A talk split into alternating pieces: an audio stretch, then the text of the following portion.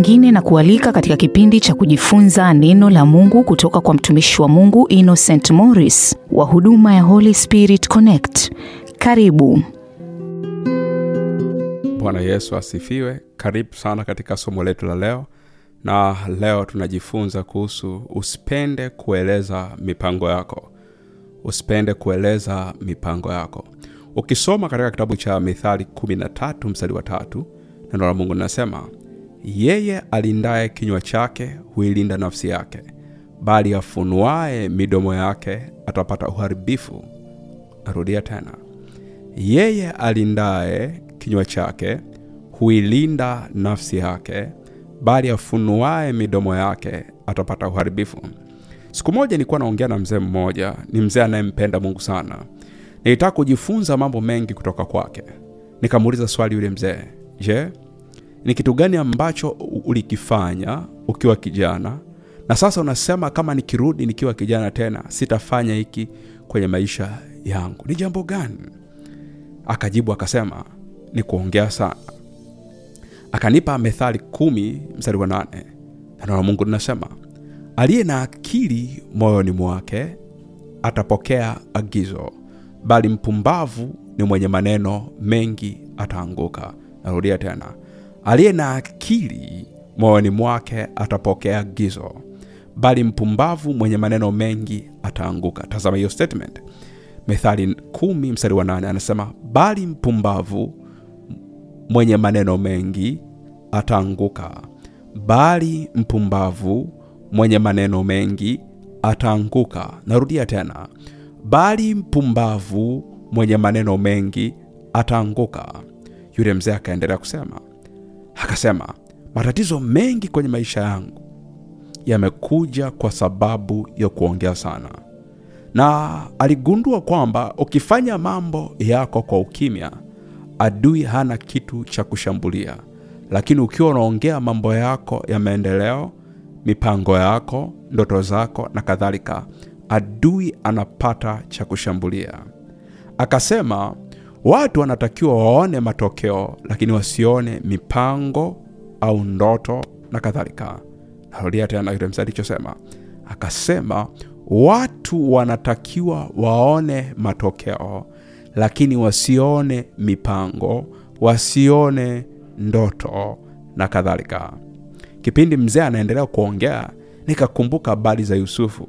Yusufu alikuwa na ndoto kubwa sana kwenye maisha yake, lakini alipoisema tu ndoto yake, ndipo vita ilipoanza ndipo watu walipoanza kumchukia. Ukisoma kitabu cha Mwanzo 37 utaona stori nzima ya Yusufu pale alipoamua kuambia ndugu zake ndoto yake, ndipo vita ilipoanza, chuki zilipoinuka. Nikagundua kwamba kuna watu wanaweza kukuchukia kwa sababu ya ndoto yako au mipango yako, na pia si kila unayemwambia anafurahia maendeleo yako. Wengine wapo kwa ajili ya kuharibu. Biblia inasema kuna wakati wa kunyamaza na wakati wa kunena, katika kitabu cha Mhubiri sura ya tatu mstari wa saba. Maanake kuna wakati wa kunyamaza na wakati wa kunena. Mungu amekupa neema, umepata kiwanja na umeanza kujenga. Sio kila mtu wa kumwambia habari hizo, ndio maana unashangaa milango ya fedha ilikuwa imefunguka vizuri, ukisema tu unaona milango inafunga na nyumba inaishia hapo hapo.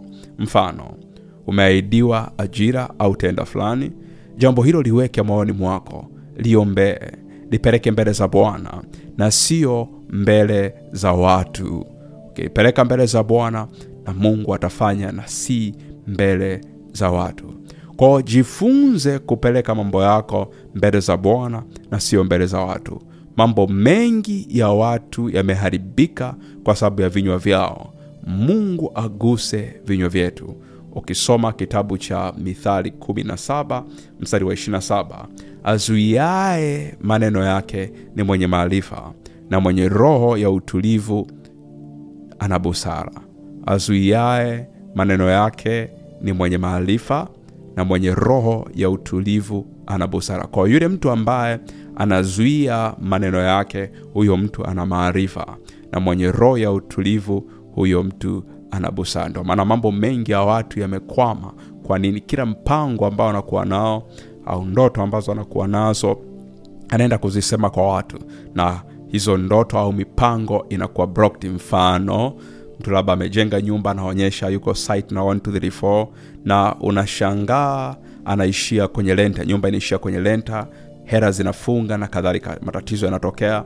Mfano um, um, unafanya process ya kwenda nchi fulani na unashangaa unafanya process ya kwenda kwenye nchi fulani na unawambia watu kwamba mi nataka kwenda 1 2 3 4 1 2 3 4 na unashangaa mambo yanafunga unashangaa mambo yanafunga. Na ulikuwa unaona kabisa dili lina tik ulikuwa unaona kabisa hapa napata visa. Unaona kabisa hapa napata makaratasi. Unaona hapa mpango wangu na hii tenda naipata. Unaona hapa mi hii kazi naipata. Na utakaposema tu unashangaa hiyo kazi inakuwa blocked au hiyo hiyo scholarship inakuwa blocked au hiyo ujenzi inakuwa blocked hiyo tenda inakuwa blocked. Kwa nini? Kwa sababu ya vinywa vyetu. Kwao mungu atusaidie katika neno hili ndio maana mwanzoni tumesoma katika kitabu cha mithali 13 mstari wa tatu yeye alindaye kinywa chake huilinda nafsi yake bali afunuaye midomo yake atapata uharibifu. Narudia tena yeye alindaye kinywa chake huilinda nafsi yake. Maanake yule ambaye analinda kinywa chake atalinda maisha yake bali afunuaye midomo yake atapata uharibifu. Kwa kuna aina ya uharibifu ambao tunakuja kwenye inakuja kwenye maisha yetu. Kwa nini? Kwa sababu ya vinywa vyetu. Kwa kuna aina ya uharibifu ambayo inatupata kwa sababu ya kufunua vinywa vyetu. Ndio maana sulemani anasema katika methali 13 mstari wa tatu bali afunuaye midomo yake atapata uharibifu. Kwao kuna watu wengi wanakuwa wanatafuta mchawi kwenye maisha yao kumbe mchawi ni vinywa vyao. Wanafungua vinywa vyao wanafungua siri za ndoa zao wanafungua siri za biashara zao wanafungua siri za kazi zao na kadhalika. Na mwisho wanaishia kuanguka. Kwa nini? Kwa sababu ya kinywa. Kwa hiyo linda sana kinywa chako ndugu yangu nawe utafika mbali. Tuombe sasa.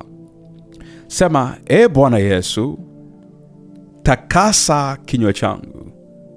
E bwana yesu takasa kinywa changu. Naomba neema ya kujua vitu vya kusema na visivyo vya kusema. Katika jina la yesu kristo amen. Turudie tena. E bwana yesu takasa kinywa changu. Ninaomba neema ya kujua vitu vya kusema na visivyo vya kusema katika jina la yesu kristo. Amen. Amina. Mungu wa mbinguni akubariki. Fanyia kazi maombi haya na masomo haya na hakika utarudi na shuhuda. Mungu akubariki. Ubarikiwe sana Usikose sehemu nyingine ya kipindi hiki wiki ijayo, siku na wakati kama huu. Kwa wale waliompokea Bwana Yesu kuwa mwokozi wa maisha yao, na wewe uliyetendewa muujiza, tuandikie ushuhuda wako kupitia mawasiliano yetu kwenda namba 0652796450 na katika mitandao yetu ya kijamii Holy Spirit Connect. Mungu akubariki.